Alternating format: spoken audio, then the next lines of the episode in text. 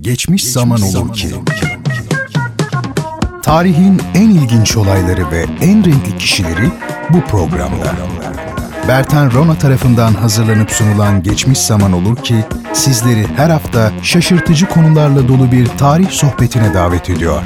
Geçmiş Zaman Olur ki her pazartesi ve her cuma saat 21'de Samsun'un Gerçek Radyosu'nda.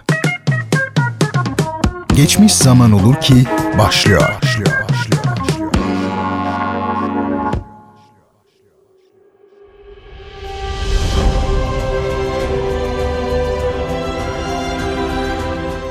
Sevgili dinleyiciler, tarihte yaşanmış enteresan, tuhaf olaylar ile yaşamış garip ve ilginç kişileri ele aldığımız Geçmiş Zaman Olur Ki programına hoş geldiniz.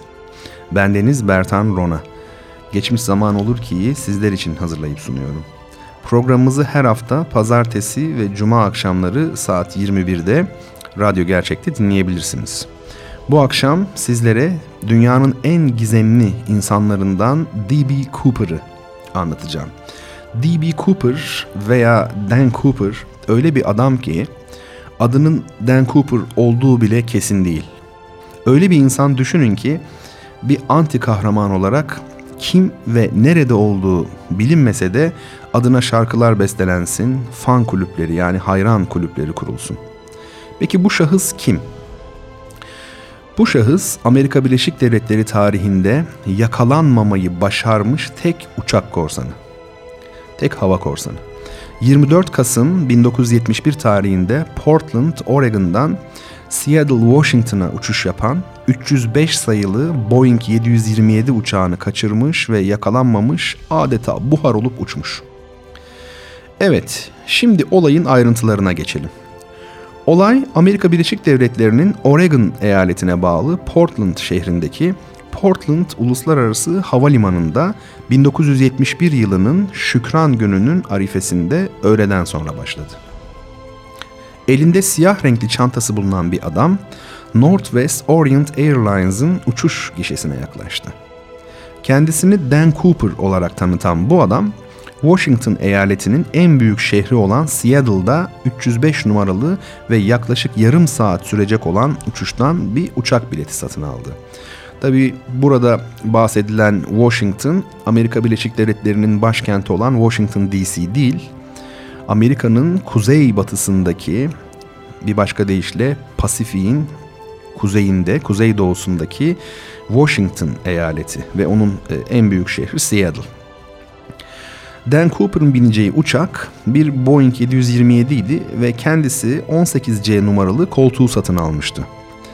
Aslında bu bile kesin değil sevgili dinleyicilerim.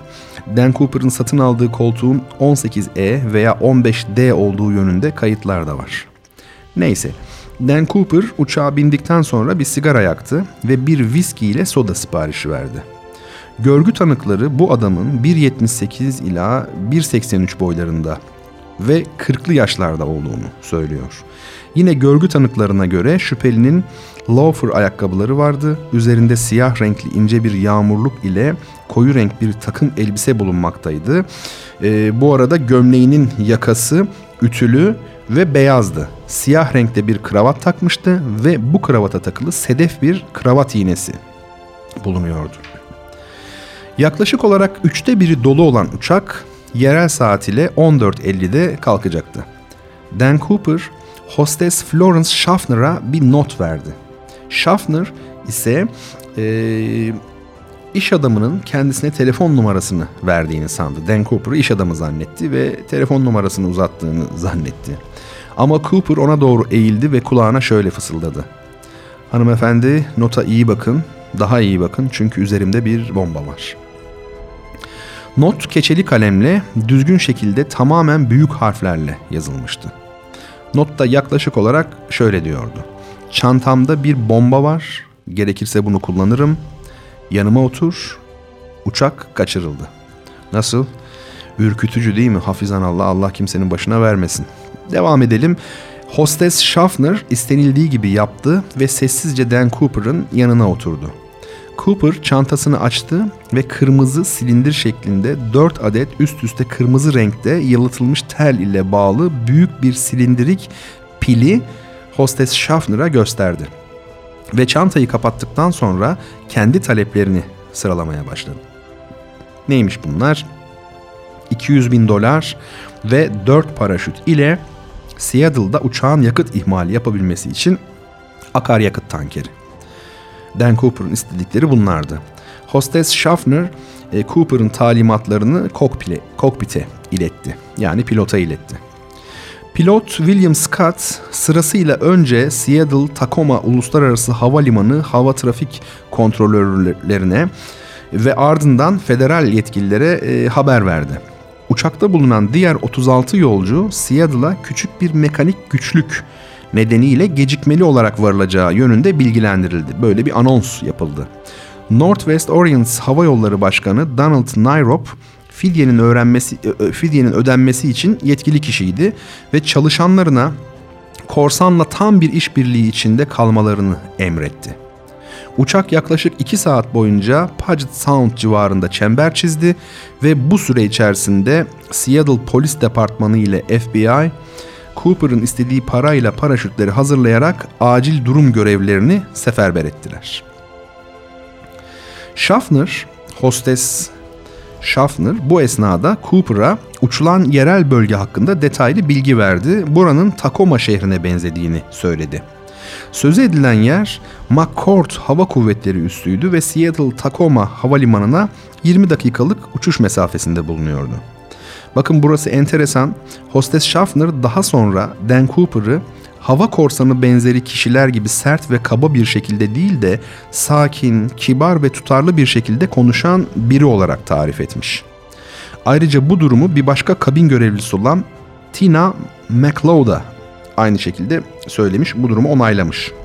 Soruşturmayı yürütenler de onun sinirli olmadığını, zalim veya kötü birisi gibi durmadığını, oldukça güzel görünümlü olduğunu ve sürekli olarak düşünceli ve sakin olduğunu belirtmişler. Bu kadar sevilmesinde bunların payı var mıdır bilinmez tabi. Evet bu esnada Cooper ikinci defa bir e, içki ile su getirilmesini istedi. Ayrıca Seattle'da verilecek mola esnasında uçuş ekibi için yemek istenmesini de emretti. Havada bunlar olurken aşağıda neler olmaktaydı bir bakalım. FBI ajanları Seattle bankalarından 10 bin adet işaretsiz 20 doları e, topladılar. Paraların çoğunun seri numarası San Francisco Federal Rezerv Bankası tarafından verildiğini gösteren L harfiyle başlıyordu. Ayrıca paraların her birinin mikrofilm ile fotoğraflanması yapılmıştı. Cooper ise ilk yetkililer tarafından kendisine sunulan askeri paraşütleri reddetti ve bunun yerine el ile çalıştırılan ripcord tipi sivil paraşütler istedi. Saat 17.24 sıralarında Cooper'ın isteklerinin yerine getirildiği bilgisi verilince uçak 17.39'da Seattle Tacoma Havalimanı'na iniş yaptı. Cooper pist asfaltındaki parlak ışıkların açılmasını ve keskin nişancıları caydırmak amacıyla kabin ışıklarının söndürülmesi talimatlarını verdi.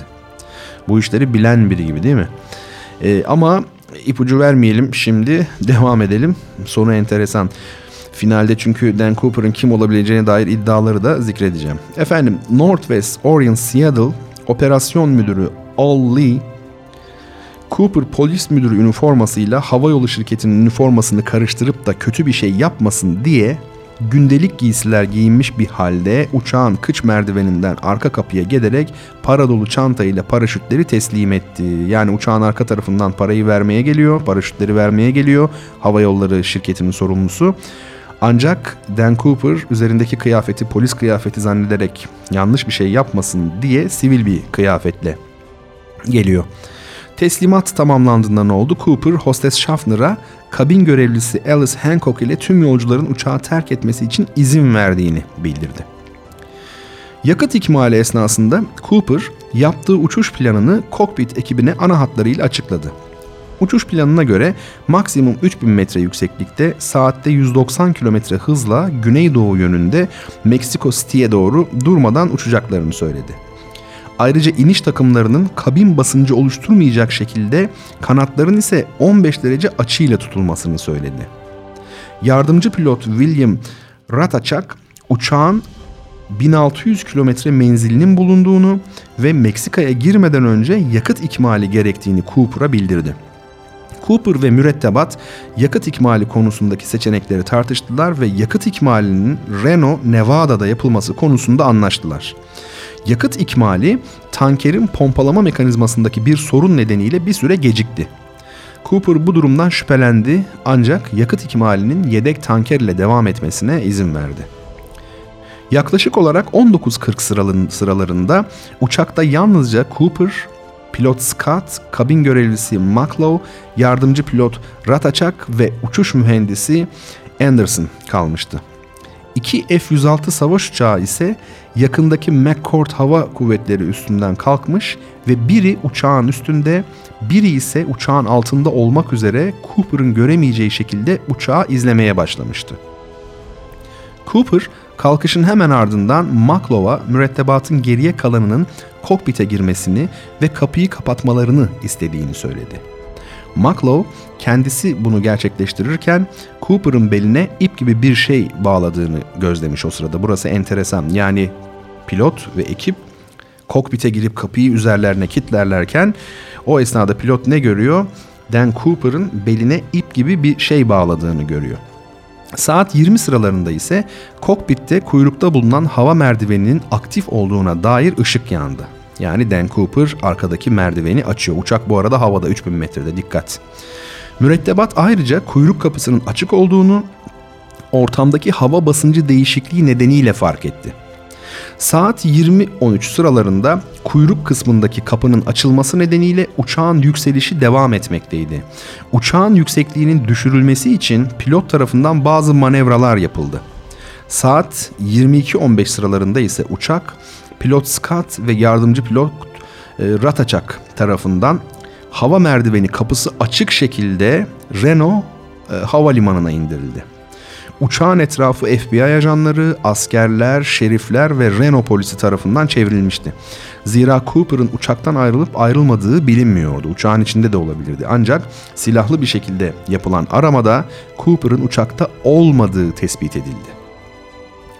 Uçak ilk kalktığında kabinde bulunan yolcuların ve mürettebatın anlatımıyla bir robot resim çizildi.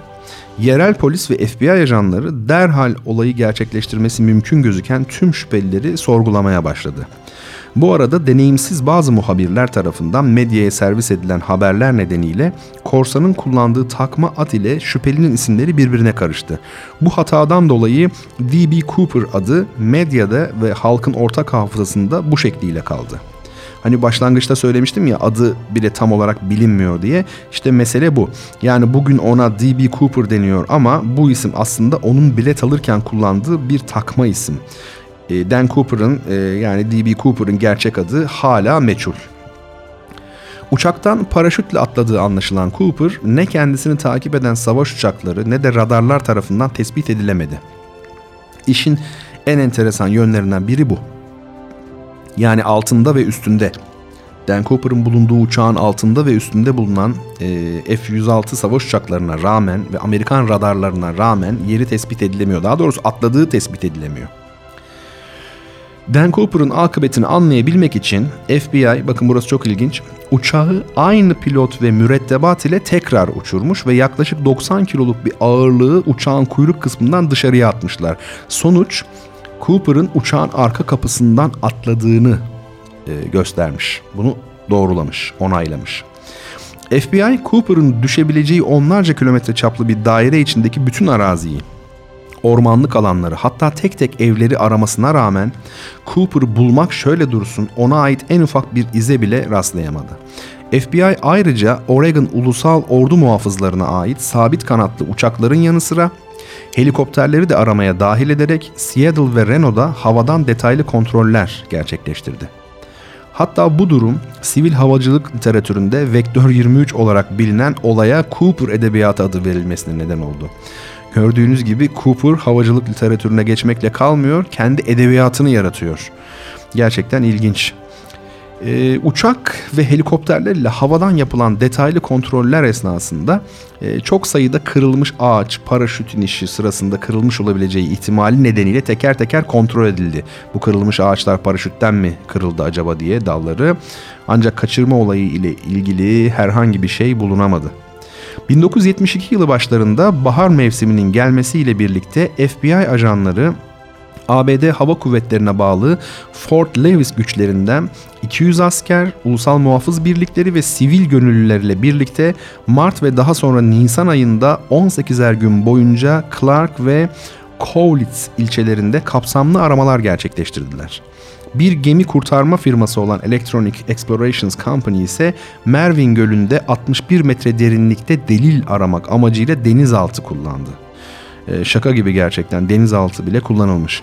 Bölgede e, bulunan bir iskelet üzerindeki incelemede bu iskeletin daha önce kaçırılmış bir kadına ait olduğu anlaşıldı. Yani acaba Dan Cooper olabilir mi? E, düşüncesiyle incelenmiş bu iskelet ama yine hayal kırıklığına uğramışlar.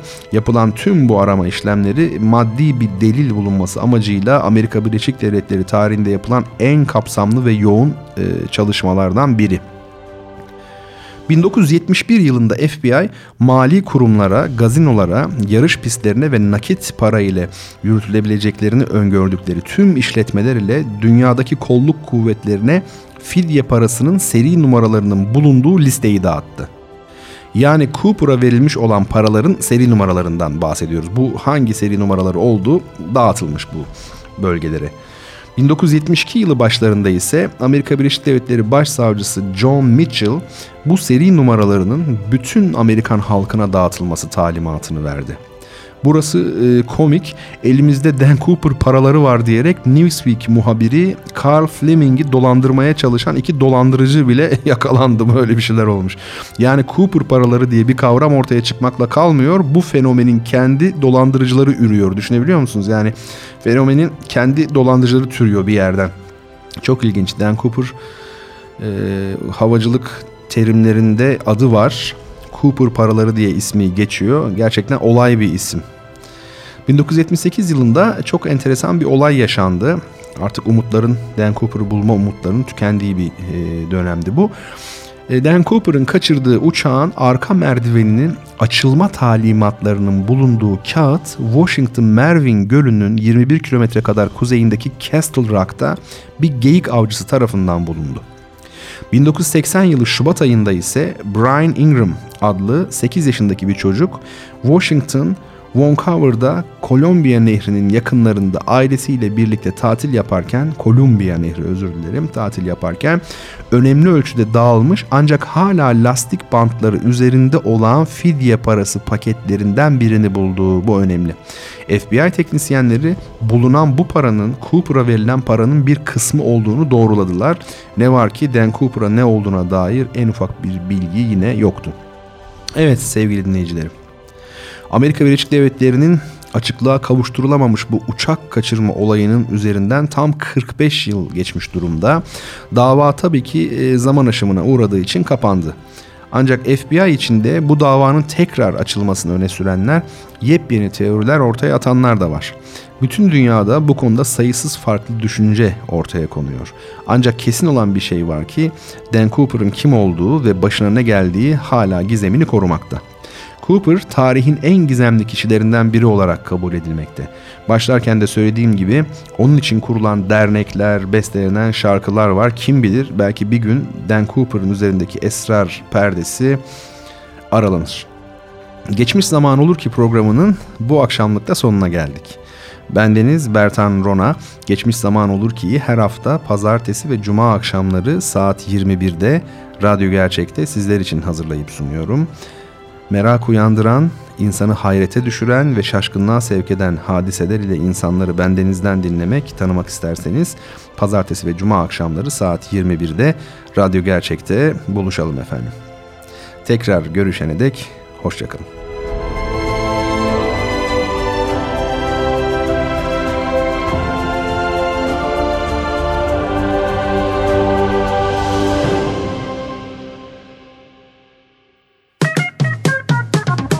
Geçmiş zaman olur ki sona erdi.